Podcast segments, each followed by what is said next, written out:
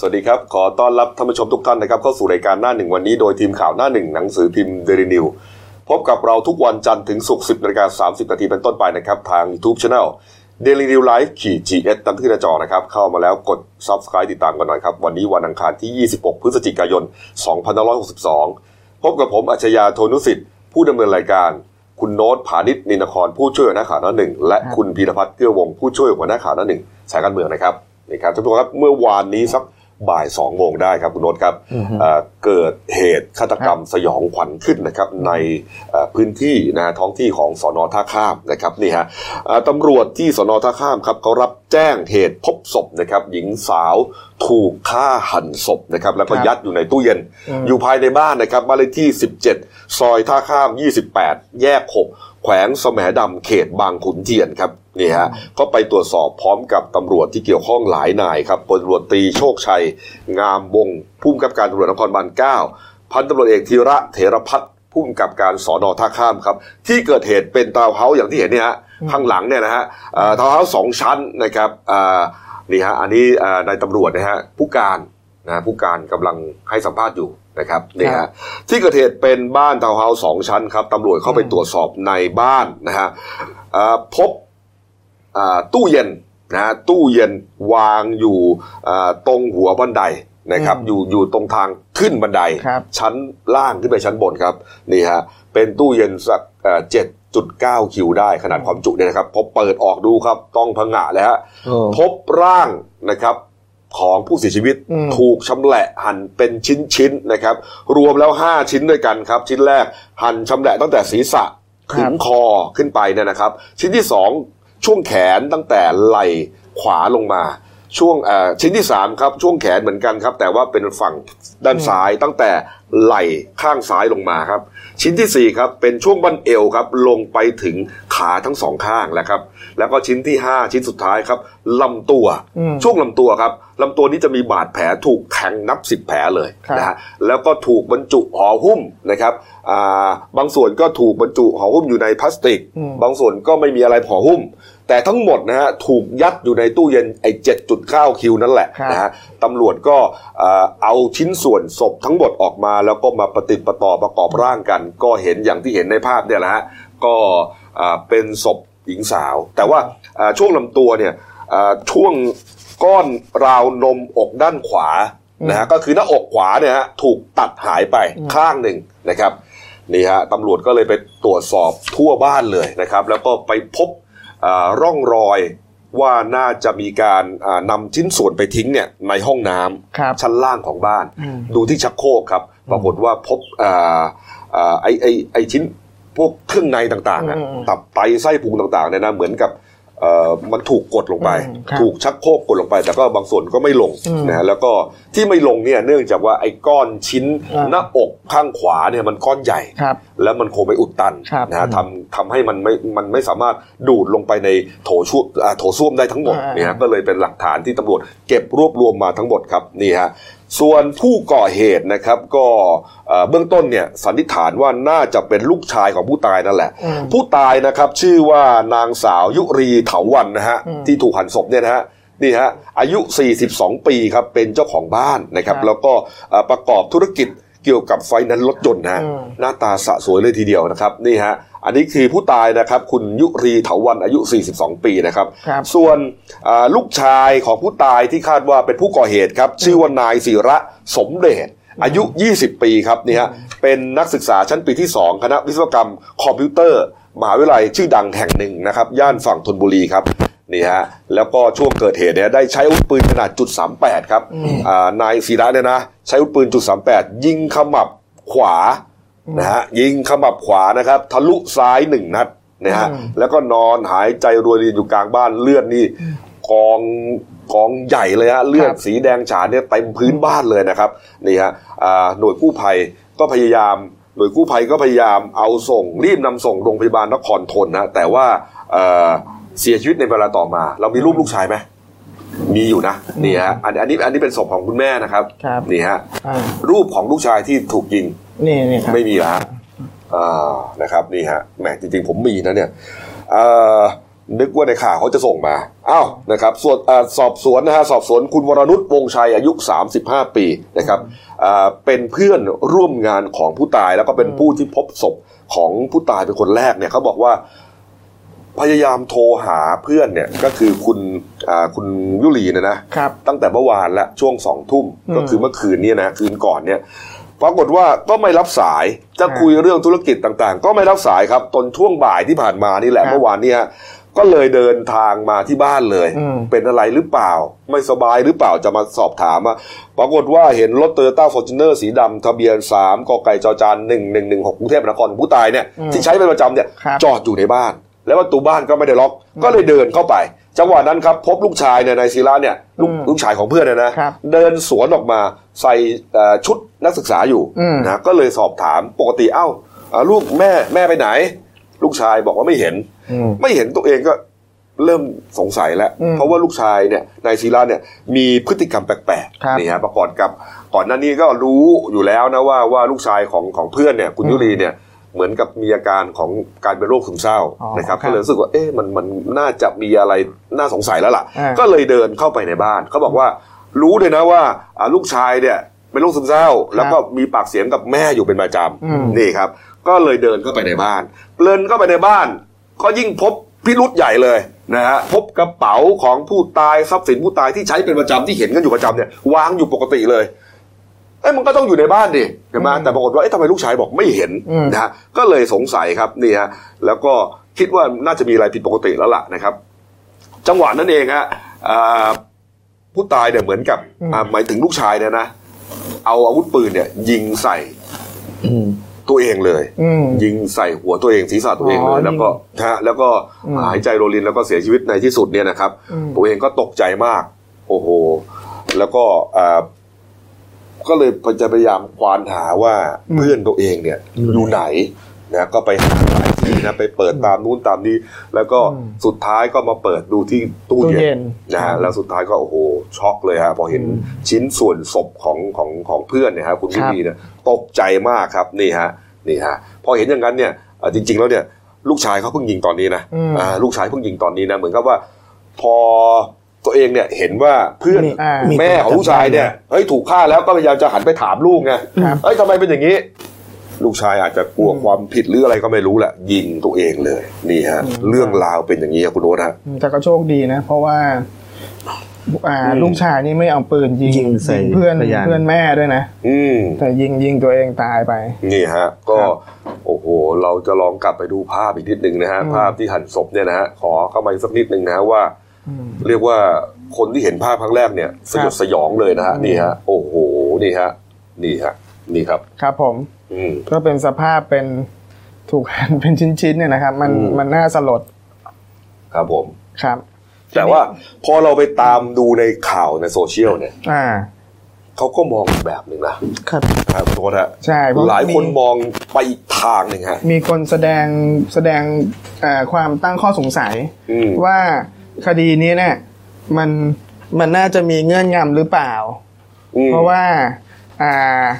เอานี้คนหนึ่งแล้วกันที่ผมเห็นที่ผมเห็นในในข้อมูลในโซเชียลเนี่ยครับ ก็คือเพื่อนของคนตายผู้อ่าลูกชายของคนตายเนี่ยเออ ที่ยิงตัวเองเนี่ยครับเขาก็บอกว่าเพื่ออ่าเพื่อนเขาเนี่ย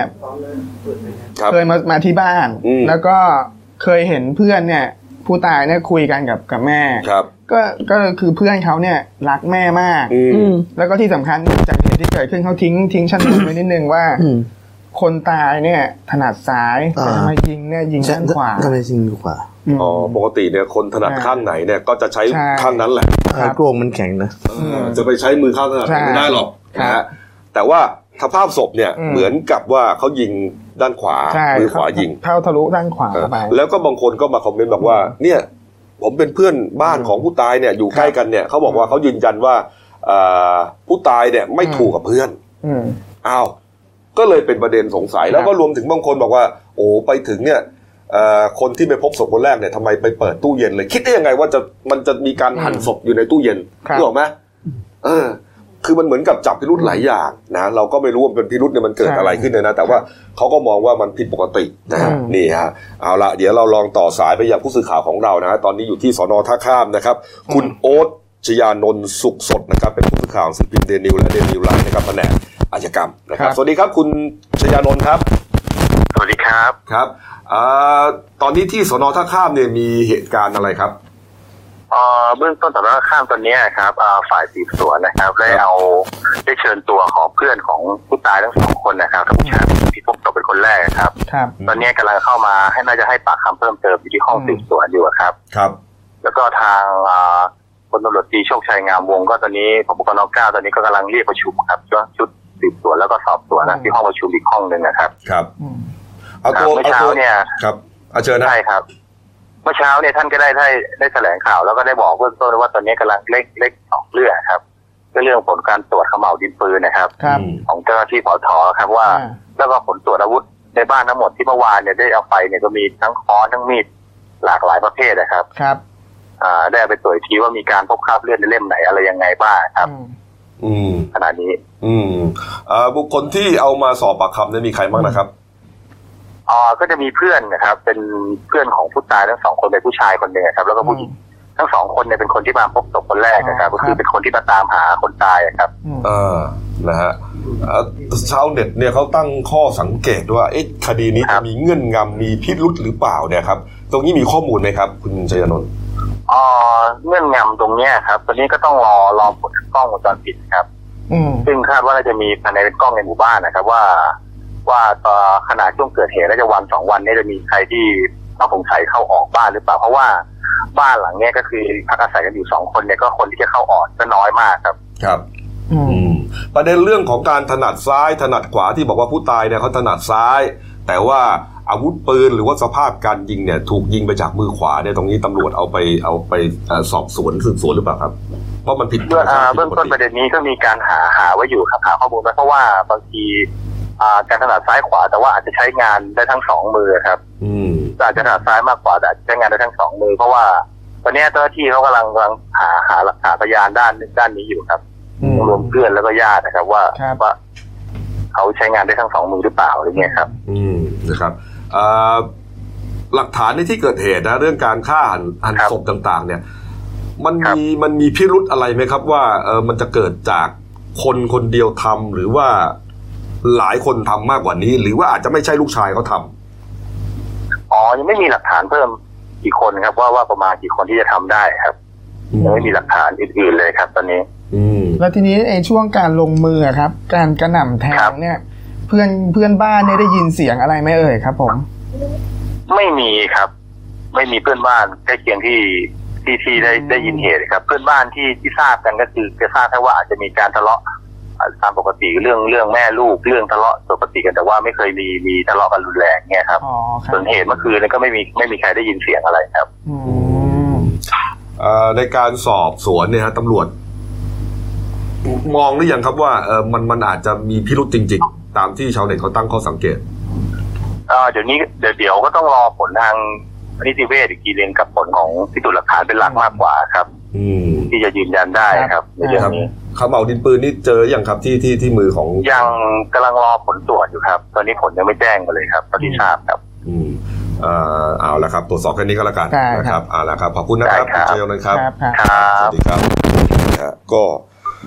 เอ่อก็เป็นการตั้งข้อสังเกตนะอืมแต่ว่าครับยังไงก็ตามเนี่ยก็ต้องรอหลักฐานของตำรวจอืมนะแล้วก็พร้อมที่หลักฐานนะครับ ที่เขาจะระบุว่าสุดท้ายแล้วเนี่ยผู้ตายเสียชีวิตจากอะไรนะแล้วก็ใครน่าจะเป็นผู้ก่อเหตุอืมนะครับเอาละครับมา มาดูเรื่องการบ้านการเมืองบ้างนะครับนี่ฮะ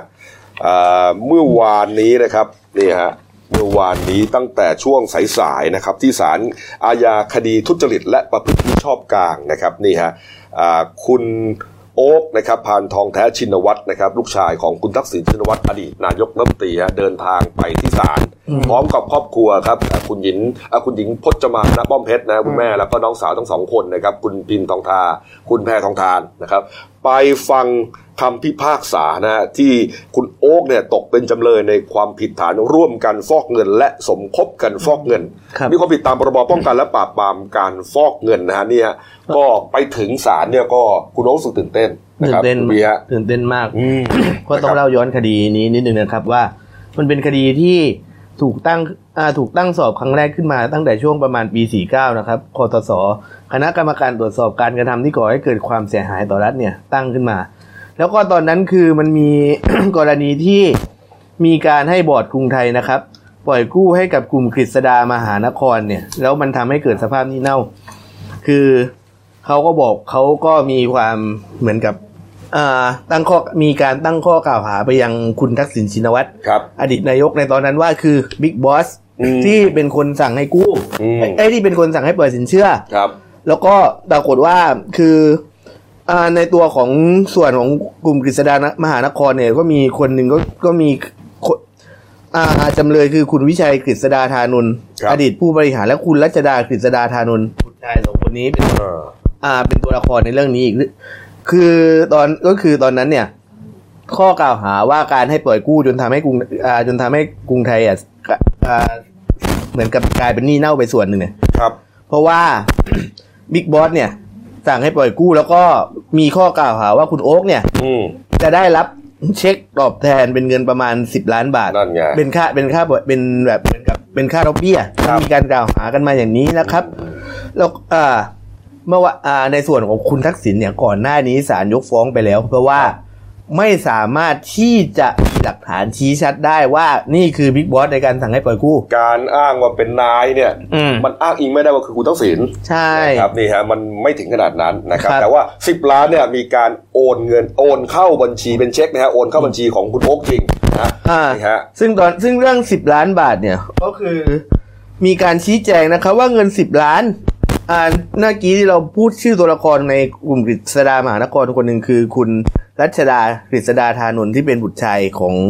อ่าผู้บริหารกฤษดามหานครเนี่ยครับ เขาบอกว่าเงินเช็คสิบล้านตรงเนี้ยเพื่อร่วมทำธุรกิจซื้อเข้านำเข้ารถซุปเปอร์คาร์ระหว่างคุณโอ๊กกับคุณรัชดาเนี่ย เพราะว่าถ้าคุณจะพอจะจำได้นะครับ ในช่วงคุณทักษิณเป็นนายกเนี่ยคุณโอ๊กเนี่ยจะมีเปิดบริษัทที่เป็นเหมือนกับออแกไนซ์เจ้าดังรับอืมรำงานโอ เราเลยก็คคืรับอบริษัทฮาวคัม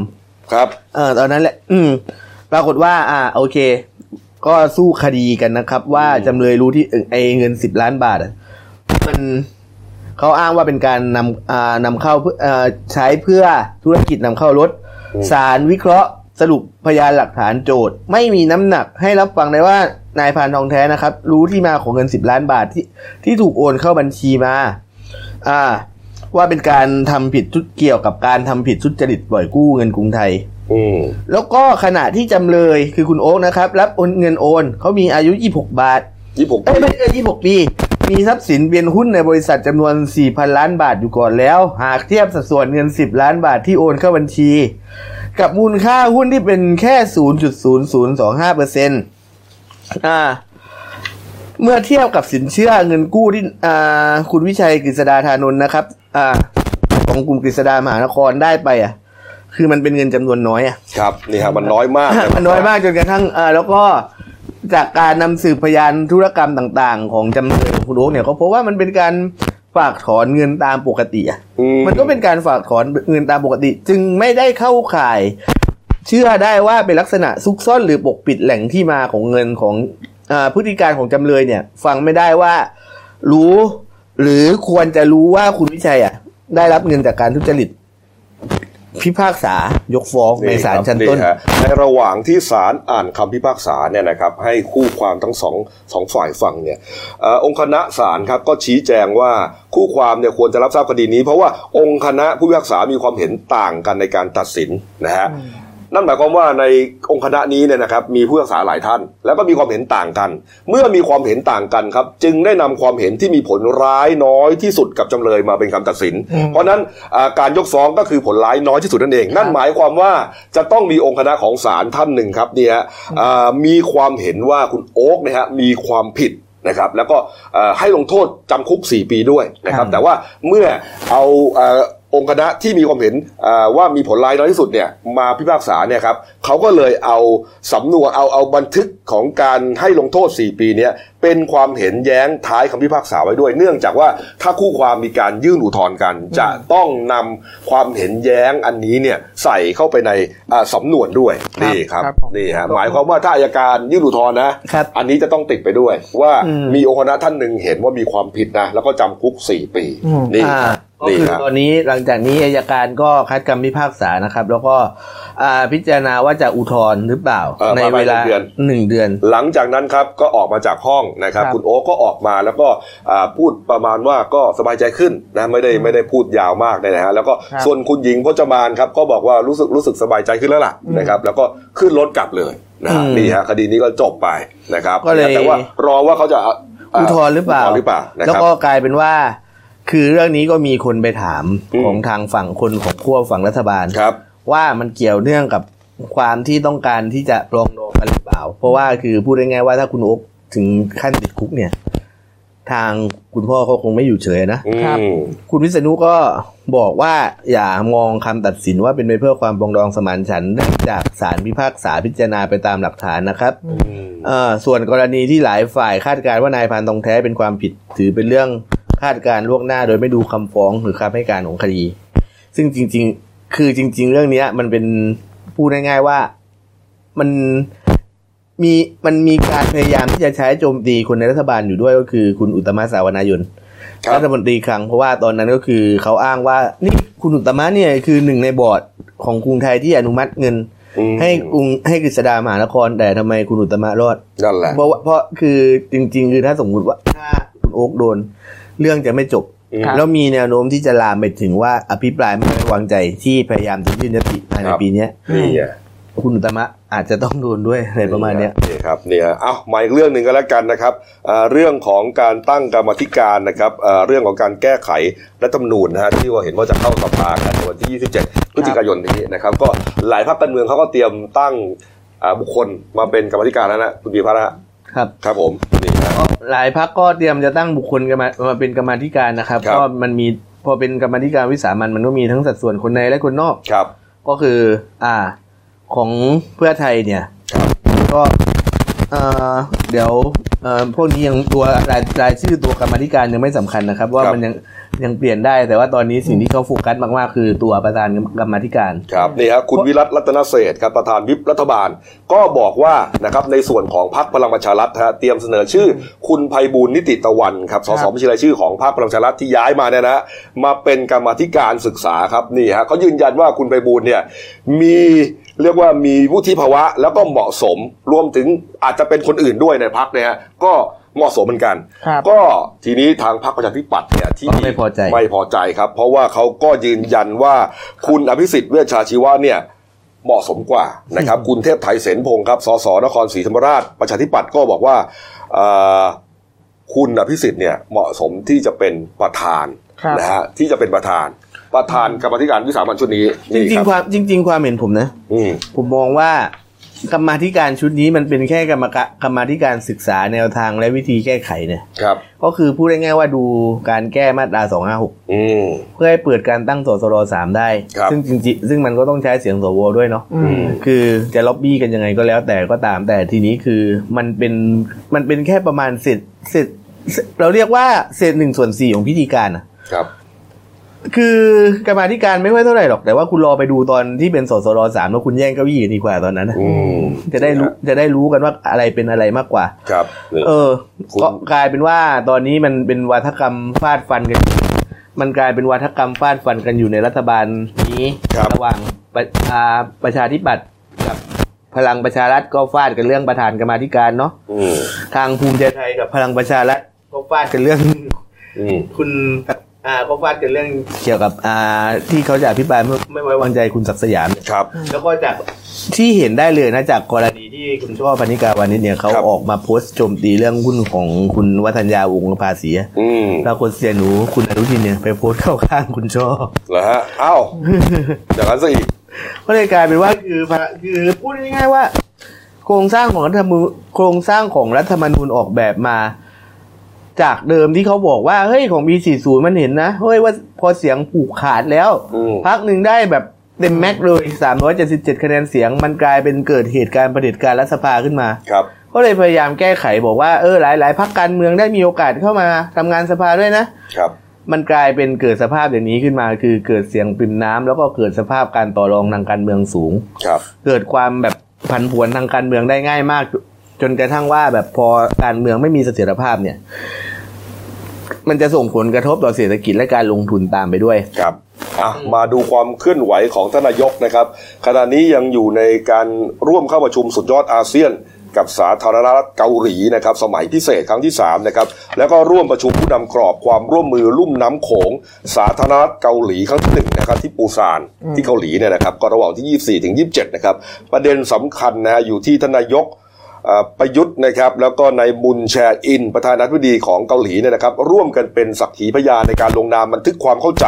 ระหว่างไทยกับเกาหลีใต้นะฮะเรื่องการแลกเปลี่ยนข้อมูลระหว่างศูนย์บริการตรวจคนเข้าเมืองของเกาหลีครับกับกรมการจัดหางานของไทย เพื่อป้องกันปัญหานะครับการทำงานต่างประเทศโดยผิดกฎหมาย เพราะว่าช่วงที่ผ่านมาครับคนไทยจำนวนมากเลยนะพยายามลักลอบเข้าไปทำงานในเกาหลี แล้วก็ผิดกฎหมายพอผิดกฎหมายแล้วก็เอ่อเวลาเรื่องสิทธิสวัสดิภาพอะไรต่างๆเนี่ยมันไม่ได้เต็มไม่เต็มหน่วย แล้วก็ปัญหาที่สำคัญนะก็คือนักท่องเที่ยวที่ไป มันกลายเป็นว่าโดนพอมาจากเมืองไทยปุ๊บโดนสอบสวนหนักเลยว่าเป็นจะมาเป็นผีน้อยหรือเปล่าอ่าผีน้อยก็คือแรงงานแรงงานตมกฎหมายแรนี่งแหละงานผี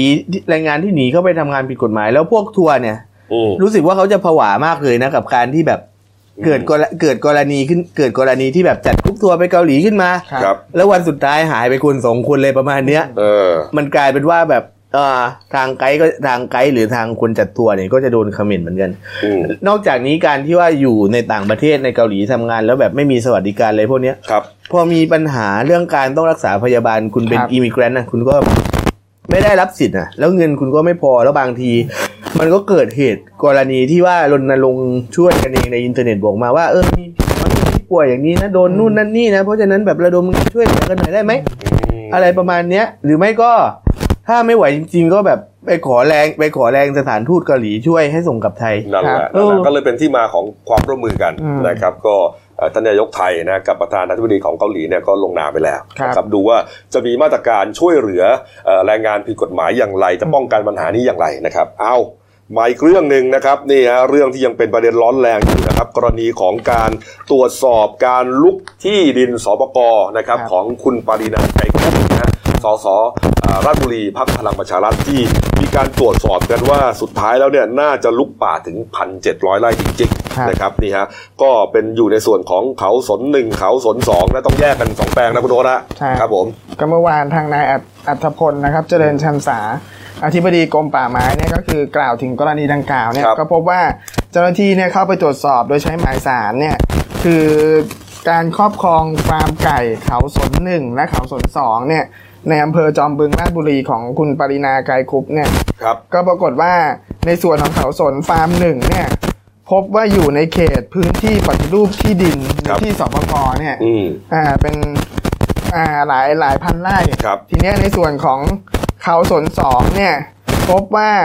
อ่าอยู่ในพื้นที่เขตป่าสงวนแห่งชาติ ครับซึ่งซึ่งมันมันผิดตามพรบป่าไม้เนี่ย อืม คือทั้งสองแปลงเนี่ยอ่าในส่วนของเขาสนหนึ่งเนี่ยอ่า พบว่าอยู่ในพื้นที่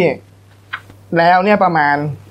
หกร้อยกว่าไร่ครับที่ที่ที่น่าจะเข้าข่ายลูกสปกนะคครัรับบทีเนี้ยในส่วนของเขาสนสองเนี่ยที่อยู่ในเขตป่าสงวนแห่งชาติเนี่ยอืมพบว่าอ่ามีการกระทำผิดเนี่ยสองแปลงก็รวมแล้วกว่า 46 ไร่ครับ ซึ่งเบื้องต้นเนี่ยอ่าก็ลงความเห็นแล้วว่าไม่เกินวันที่ 27 พฤศจิกายนเนี่ยอืมทางกรมป่าไม้เนี่ยจะเข้าไปดำเนินการแจ้งความฐานบุกรุก ป่าไม้สงวนอืมของของนางสาวปรินาเนี่ยครับครับนี่คือในส่วนของเขาสนสองนะครับครับ แต่ในส่วนของเขาสนหนึ่งเนี่ยจะเป็นหน้าที่ของสปกที่จะดำเนินการ ซึ่งซึ่งตอนเนี้ยอยู่ระหว่าง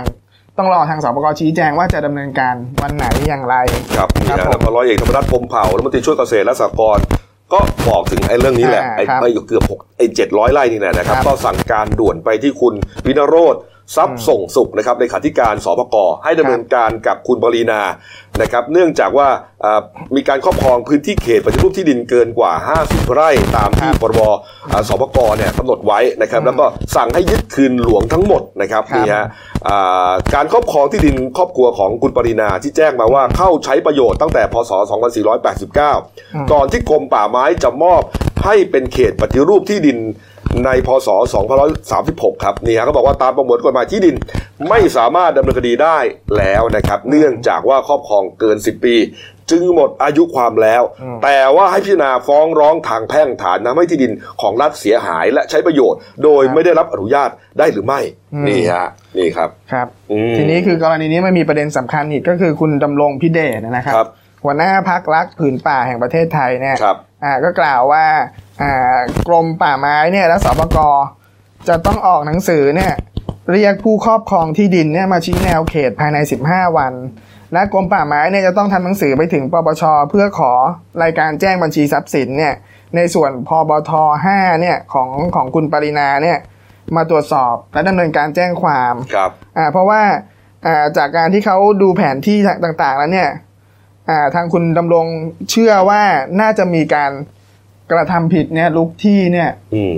มากกว่าพันไร่นี่ฮะครับ ผมเมื่อวานคุณดำรงเนี่ยก็ให้สัมภาษณ์หลายเรื่องนะใช่เขายืนยันนะว่าไอการที่คุณปรินาออกมาอ้างนะครับว่าไอการไปเสีย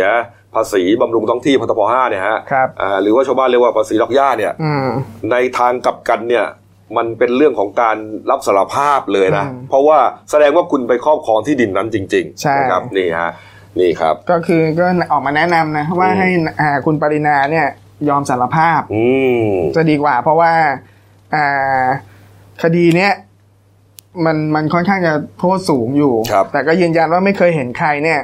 อ่าต้องต้องจำคุกเนี่ยอืมเป็นพันปีในในกรณีนี้มาก่อนอะไรครับประมาณเนะครับนี่ฮะนี่ครับอะ เอาละครับ มาดูการ์ตูนกันหน่อยนะครับการ์ตูนขาประจำของคุณขวดนะครับครับนี่ฮะอืมก็เป็นการพูดถึงปัน่าญหามากมายนะฮะที่รุมเร้าคนในรัฐบาลอยู่ณตอนนี้นะครับ ไม่ว่าจะเป็นเอ่อคุณปรินานะฮะที่เราเห็นผมยาวๆผู้หญิงเนี่ยนะน่าจะเป็นอย่างนั้นครับแล้วก็เอ่อบิ๊กป้อมอืมนี่ฮะแล้วก็คุณธรรมนัฐป่ะคนซ้ายป่ะ คิดว่าน่าจะคุณธรรมนัฐใช่ แล้วก็เรื่องคุณปรินานี่ถ้าเขาไม่เคลียร์ให้ดีๆนะ ฝ่ายค้านยื่นอภิปรายไม่ไว้วางใจเนี่ยเขาจะโดนด้วยเหรอฮะอืมอ้าวก็เขาดูเรื่องที่สปกไงเอใช่อแล้วคนขวานี่แน่นอนฮะอืม นะฮะนั่นแหละ คุณลุงคลุรังบตู่นะครับนี่ฮะ อุ้มกันลงเหว อืม ไปกันทั้งสี่คนเลยฮะนี่คครัรับบแล้วก็มีถืออะไรเนี่ยโฉนดที่ดินอะไรทั้งอย่างเนี่ย อืม นี่ ก็คือสามคนนี้อุ้มคุณปรินาลงเหว ครับ คุณกดเขาว่าอย่างนี้นะอืม เอา เอาครับพักครู่เดียวครับนะฮะกลับมาช่วงหน้าเรื่องอาสามสารพิษที่ยังเป็นประเด็นปัญหาอยู่นะครับอ่าเขามีมติไปแล้วให้แบนนะครับ แล้วก็จะครับเริ่มแบนอย่างจริงจังแบบผิดกฎหมายนะฮะอืมใครครอบครองผิดกฎหมายนั้นนั้นหนึ่งธันวาคมนี้ แต่ปรากฏว่าเหมือนกับจะยืดอายุออกไปอีกหกเดือนอืมเนื่องจากว่าเกษตรกรเนี่ยรู้สึกว่ามันไม่น่าจะตรงเป้าแล้วล่ะอืมนะครับก็เป็นประเด็นอยู่นะครับนี่ฮะอีกเรื่องหนึ่งก็อ่าครูวา โผล่มอบตัวแล้วนะครับเมื่อวานนี้ที่โรงพักสมุทรปราการนะครับ แล้วก็ปิดท้ายที่กวางนะฮะกวางที่อุทยานเนี่ยนะครับครับที่ที่ที่น่านใช่ไหมจังหวัดน่านที่ครับน่านเนี่ยฮะโอ้โหตายอืมแล้วก็ผ่าท้องดูพลาสติกเจ็ดกิโลกรัมนะอยู่ในนั้นนะรวมมีถึงขั้นกางเกงในเลยนะฮะครับพักครู่เดียวครับเดี๋ยวกลับมาคุยข่าวกันต่อครับ จากหน้าหนังสือพิมพ์ สู่หน้าจอมอนิเตอร์ พบกับรายการข่าวรูปแบบใหม่ หน้าหนึ่งวันนี้ โดยทีมข่าวหน้าหนึ่ง หนังสือพิมพ์เดลิวิว ออกอากาศสดทาง YouTube d e l i n e w l i v e ขีดทีเทุกวันจันทร์ถึงศุกร์10นาฬิก30นาทีเป็นต้นไป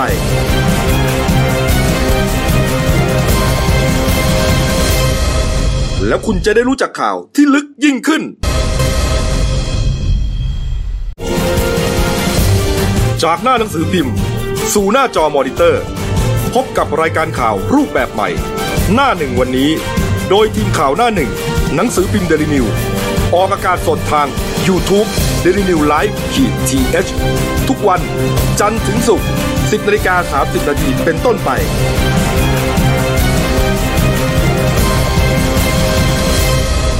แล้วคุณจะได้รู้จักข่าวที่ลึกยิ่งขึ้น ครับผมกลับเข้าสู่ช่วง 2 ของรายการหน้าหนึ่งวันนี้ครับ พบกับคุณรุ่งชัยคงสุขหัวหน้าข่าวหน้าหนึ่งครับ กรณีคณะกรรมการวัตถุอันตรายนะครับมีมติยกเลิก3สารนะครับนี่ฮะพาราคอตไกลโฟเซตแล้วก็คลอร์ไพริฟอสนะครับก็จะเริ่มตั้งแต่วันที่ 1 ธันวาคมนี้เนี่ยนะฮะแต่ปรากฏว่าเหมือนทำท่าว่าจะเริ่มไม่ได้นะครับ เนื่องจากว่าเอ่อมีนะครับนี่ฮะมีการเหมือนกับว่าจะขยายนะกรมวิชาการเกษตรเนี่ยเสนอให้ขยายเวลาการบังคับใช้ออกไป อีก 180 วันหรือว่า 6 เดือนนะฮะครับโอ้โห ก็ทำให้ทางฝั่งที่เขารณรงค์มาตลอดเนี่ยครันะบแล้วก็เอ่อจบไปแล้วด้วยนะมติมีไปแล้วเนี่ยรู้สึกว่าไม่พอใจอะอืมครับไม่พอใจเล็ก ๆ นะนี่ฮะคุณมนัญญาไทยเศรษฐ์ครับรัฐมนตรีช่วยเกษตร และสหกรณ์นะฮะก็กล่าวถึงการประชุมคณะกรรมการที่จะมีขึ้นในวันที่ 27 พฤศจิกายนนี้นะครับ บอกว่าผลการประชุมจะเปลี่ยนแปลงมติคณะกรรมการหรือไม่เนี่ย ควรย้อนกลับไปดูเหตุผลครั้งแรกว่าทำไมต้องแบนสามสารนี้ครัฮะบนี่ฮะหากจะมีการเปลี่ยนแปลงจริง ๆ ตัวเองก็พร้อมยอมรับ แต่ต้องชี้แจงเหตุผลให้ชัดเจนนี่ครับ ส่วนกรณีกรมวิชาการเกษตร เสนอขยายเวลาบังคับใช้ในการจัดเก็บ สามสารนี่ออกไปอีกร้อยแปดสิบวันหรือหกเดือนเนี่ยครับก็ได้สั่งให้กรมวิชาการเกษตร เร่งทำหนังสือชี้แจงหรือปัญหาส่งมาให้ตัวเอง ภายในวันนี้ฮะนี่ฮะเพราะว่าประชาชนเนี่ยกำกำลังสับสนอยู่ว่าตกลงจะแบนไม่แบนนะครับนี่ฮะคุณมนัญญาบอกว่าบอกด้วยนะครับ บอกว่ากรณีที่จะต้องไปคุยกับคุณสุริยะจึงรุ่งเรืองกิจนะฮะอ่ารัฐมนตรีอุตสาหกรรมในนะประธานกรรมการเนี่ยนะครับ ก็บอกครับว่าคงไม่ต้องไปคุยอะเพราะว่า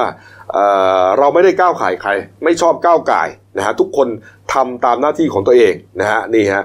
อ่าครั้งนี้เนี่ยยืดเวลาได้หมายความว่าต้องยืดเวลาตลอดใช่หรือไม่ ครั้งนี้ยืดไป 6 เดือนต่อไปอาจจะขอยืดอีก 6 เดือนใช่หรือไม่อืมนี่ฮะนี่ครับ คุณมนัญญานี่ก็พูดเหมือนกับ ไม่ค่อยพอใจเท่าไหร่นะครับ นี่ฮะ นี่ครับในส่วนของคุณชกันแสงรักษาวงศ์ครับ อดีตอธิบดีกรมวิชาการเกษตรนะครับแล้วก็เป็นที่ปรึกษารัฐมนตรีช่วยเกษตรเนี่ยก็บอกว่าอ่าโครงการช่วยเหลือเกษตรกรหลังเลิกใช้สามสารพิษต้องชัดเจนนะอืมจะมันล้มหรือเลิกไม่ได้นะแล้วก็อย่าคิดว่าจะเอาเงินไปแจกให้สากรณ์ซื้อเครื่องตัดหญ้าหรือเครื่องจักรกลเนี่ยนะฮะส่วนกรณีจะเลื่อนการแบนสามสารออกไปเนี่ยต้องถามว่าทุกปีเนี่ยมียอดนำเข้าไอ้สามสารเนี่ยแปดหมื่นกว่าตันนะฮะ แต่ปีนี้ยอดนำเข้าสามหมื่นตัน แม้จะว่าอ่าว่าจะอ้างเรื่องภัยแล้ง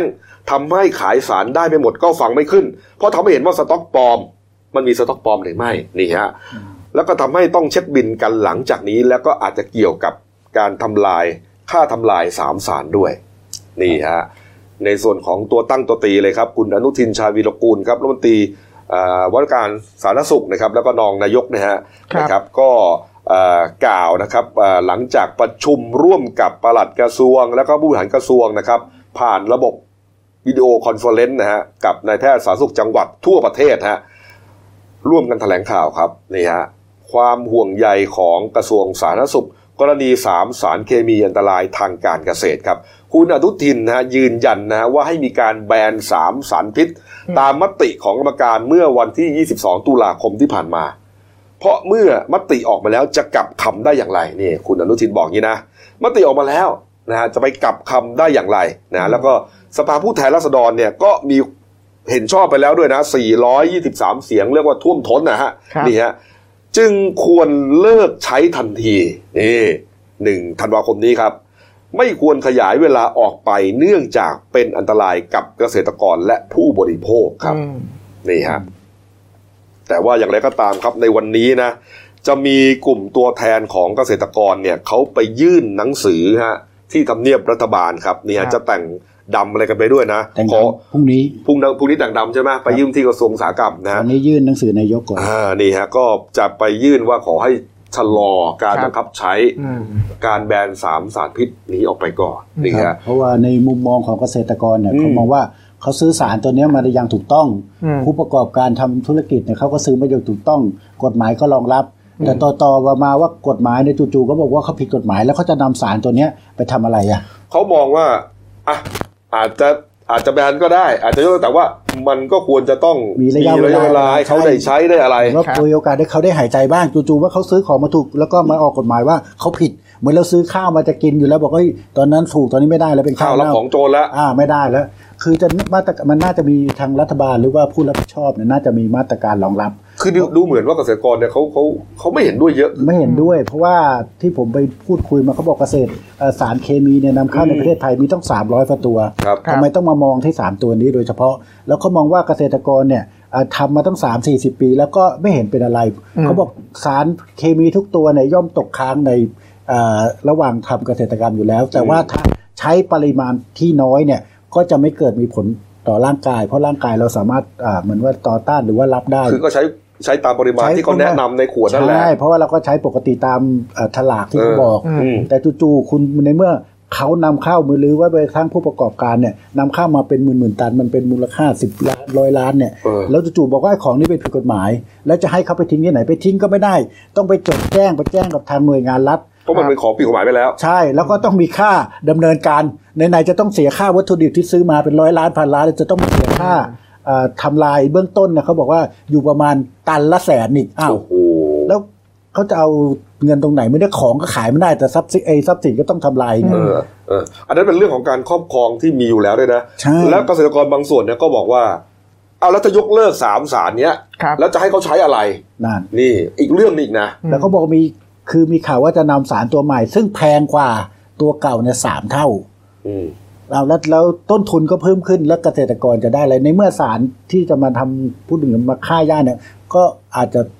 ลักษณะเดียวกัน แต่ราคาแพงขึ้นอืมเนี่ยที่ที่นี่เกษตรกรเขาตั้งข้อสังเกตนะครับอืมเขาจึงทำให้เขาต้องแต่งชุดดำไปครับเรียกร้อง วันนี้จะไปเจอนายกแต่นายกยังไม่อยู่ไม่นะอยู่ก็อาจจะเจอวันนี้นายกไม่อยู่ผู้ตัวแทนนะถ้าเราใช่ครับนายกเรื่องอะไรก็แต่ตามพวกเนี้ยไฮไลท์เนี่ยเขาบอกว่าจะมาชุดดำอืมแต่ที่ผมไปพูดคุยเนี่ยไม่รู้ว่าจะนำสารอะไรมาโชว์ด้วยหรือเปล่า จะไปเทหน้ากระทรวงนี้เหรอนั่นแหละเพราะว่าเขาบอกว่าในเมื่อใช้ไม่ได้แล้วเนี่ยไหนๆก็จะต้องเสียค่าเอ่อ ทำลายเอ่อตันละแสนเนี่ยเออก็เอาไปเทที่นั้นเลยเขาบอกเขายอมเสียค่าปรับด้วย เพราะว่าพรุ่งนี้เขาจะประชุมกันไงครับพรุ่งนี้ว่าจะเรื่องใหญ่จะเลื่อนไม่เลื่อนอะไรยังไงนะนะพรุ่งนี้ต้องไปติดตามอย่างใกล้ชิดเลยครับนี่ครับครับก็คุณสุริยะจึงรุ่งเรืองกิจเป็นประธานครับนะครับเอาตามต่อกันนะครับนี่ฮะเอามาอีกเรื่องหนึ่งครับมาเรื่องเบาๆนิดนึงแล้วกันนะครับ กรณีครูวาครับนะฮะครูวาสาวประเภทสองสุดเซ็กซี่ครับ เจ้าของฉายานางฟ้าบิ๊กไบค์นะครับที่เป็นเรื่องเป็นราวเป็นข่าวขึ้นมาว่าเหมือนว่าไปหลอกคนครับ ในกลุ่มบิ๊กไบค์นะคนชอบขับรถมอเตอร์ไซค์ขนาดใหญ่เนี่ยนะแล้วก็หลอกว่าตัวเองเนี่ยเป็นผู้หญิงนะครับแล้วก็ไปหลอกเงินเขาไอ้ที่หลอกเนี่ยคือมีแต่เสียงเล่าอ้างเท่านั้นว่าไปหลอกเขาเออไม่รู้หลอกไม่หลอกเพราะจริงหรือเขาเปล่ายังก็ไม่ไม่ได้รู้เคยได้มาชี้แจงอะไรเลย เออใช่ครับแล้วผู้ชายที่ออกมาให้ข่าวออกมาให้สัมภาษณ์ หรือว่าไปแจ้งความเนี่ย ก็ยืนยันหมดเลยว่าไม่รู้นะว่าครูวาเนี่ยไม่ใช่ผู้หญิงอะปรากฏว่าอ่าเมื่อวานนี้ครับนะฮะครูวาหรือว่านายทัน ทิชาสสิโชตกุลวงศ์ครับ อายุ 29 ปีครับ เดินทางไปพบกับตำรวจที่โรงพักสมุทรปราการนะนะรู้ฮะครับ เมื่อวานนี้ก็ไปเปิดตัวอย่างเป็นทางการนะเป็นครัทาบงการเลยนะเป็นทางการเพราะว่าแฟนคลับนี่ก็รอดูว่าหน้าตาจะสวยงามขนาดไหนเออผมดูก็โอ้หน้าตาดีจริงๆนะครับอืมก็เมื่อวานนี้เขาก็ไปเข้าพบพนักงานสอบสวน แต่ไม่ได้ไปพบในข้อหาว่าไปหลอกลวงใครนะครับ ไปพบในข้อหาที่ว่าเขาแต่งกายเรียนแบบเอ่อ ข้าราชการครูอืมนะครับ ก็เอ่อสวมเอ่อก็โดนแจ้งข้อหาสวมเครื่องแบบหรือประดับเครื่องหมายยศตำแหน่ง หรือสิ่งที่เครื่องหมายแสดงอิสริยาภรณ์โดยไม่มีสิทธิ์ ก็มีโทษจำคุกเอ่อไม่เกิน 1 ปี หรือปรับไม่เกิน 20,000 บาท หรือเอ่อทั้งจำทั้งปรับครับอานอกจากนี้นะครับครูวานี่ก็เปิดใจด้วยว่าอ่าที่ถูกกล่าวอ้างว่าเป็นคนครับเป็นขโมยทรัพย์สินอ่า ชายหนุ่มที่เข้ามาติดพันเนี่ยอืมยืนยันว่าไม่เคยได้เอาทรัพย์สินอะไรตามที่ถูกกล่าวหาแต่อย่างใดอืมแล้วก็ไม่เคยปกปิดด้วยว่าเรื่องที่ไม่ใช่ผู้หญิงเนี่ย ไม่เคยปกปิด ไม่เคยก็ไปแต่ก็ไม่ได้บอกไงก็ไม่ได้ก็ไม่ได้ปกปิดไงแต่ก็ไม่ได้บอกใช่ไหมเขาก็คิดว่าแหมคนที่เข้ามาอยู่ใกล้ชิดครับก็คงจะทราบด้วยตัวเองนี่ฮะดูนิดนึงฮะไอไอข้อหาที่เขาไปมอบตัวนะฮะเรื่องของการสวมเครื่องแบบครูนะฮะเดี๋ยวครับรูปเครื่องแบบครูมานะฮะครับเอ่อครูวาเขาบอกว่า อย่างนี้ฮะไอเครื่องแบบครูที่ใส่เนี่ย เป็นเพียงส่วนหนึ่งในสื่อการเรียนการสอนเท่านั้นนะฮะอ่า เขายืนยัน ว่าเขาเป็นครูพิเศษเออเขาเป็นครูพิเศษแล้วว่าเป็น อาจจะให้ดูแบบอืมสร้างความมั่นใจด้วยมั้ง เออใช่ไหมนะฮะแต่ว่าจริงๆแล้วไม่ได้นะครับ มันเป็นชุดข้าราชการอะครับคนที่ไม่ได้เป็นข้าราชการไปใส่เนี่ยก็มีความผิดอืม นะครับครับนี่ฮะก็เลยโดนแจ้งไปนะครับ แต่ว่าที่ที่ครูวาบอกว่าเอ่อไม่ได้ไม่ได้อะไรนะ ไม่ได้ไปขโมยของเขาไม่ได้ไปขโมยไม่ได้ไปหลอกลวงทรัพย์สินกับใครทั้งนั้นน่ะแต่ว่านักข่าวเราไปถามหนึ่งในคู่กรณีนะครับครับในบอยนะครับครับขอใช้สงวนนามสกุลไว้ไอ้ยขอสกุลชื่อไว้นะครับอืมคนไหนคือในบอยอะเนี่ยโอ้โหไหนฮะเป็นคนกลางเนี่ยฮะอ่าน่าเป็นอ่าโอเคโอเคดีตคนรักโอ้โหมายังอะไรเนี่ยมายังปกปิดเลย ก็บอกว่าเอ่อ ที่ครูวามาให้การกับเอ่อพนักงานสอบสวนยืนยันว่าสิ่งที่พูดนะไม่ตรงกับความเป็นจริงอืมแล้วก็มากล่าวว่าครูวาน่ะแถไปเรื่อย เบี่ยงเบนประเด็นว่าไม่ได้ขโมยทองที่หายไปทั้งทั้งที่ก่อนหน้านี้อยู่ด้วยกันสองต่อสองอยู่ด้วยกันสองคน แล้วอยู่ระหว่างนั้นน่ะทองก็หายไปครับอ๋อยืนก็มีเป็นใครไปไม่ได้อะครับ แต่ที่สำคัญคือยืนยันได้ว่าตอนที่อยู่ด้วยกันเนี่ยไม่เคยทราบมาก่อนเลยว่า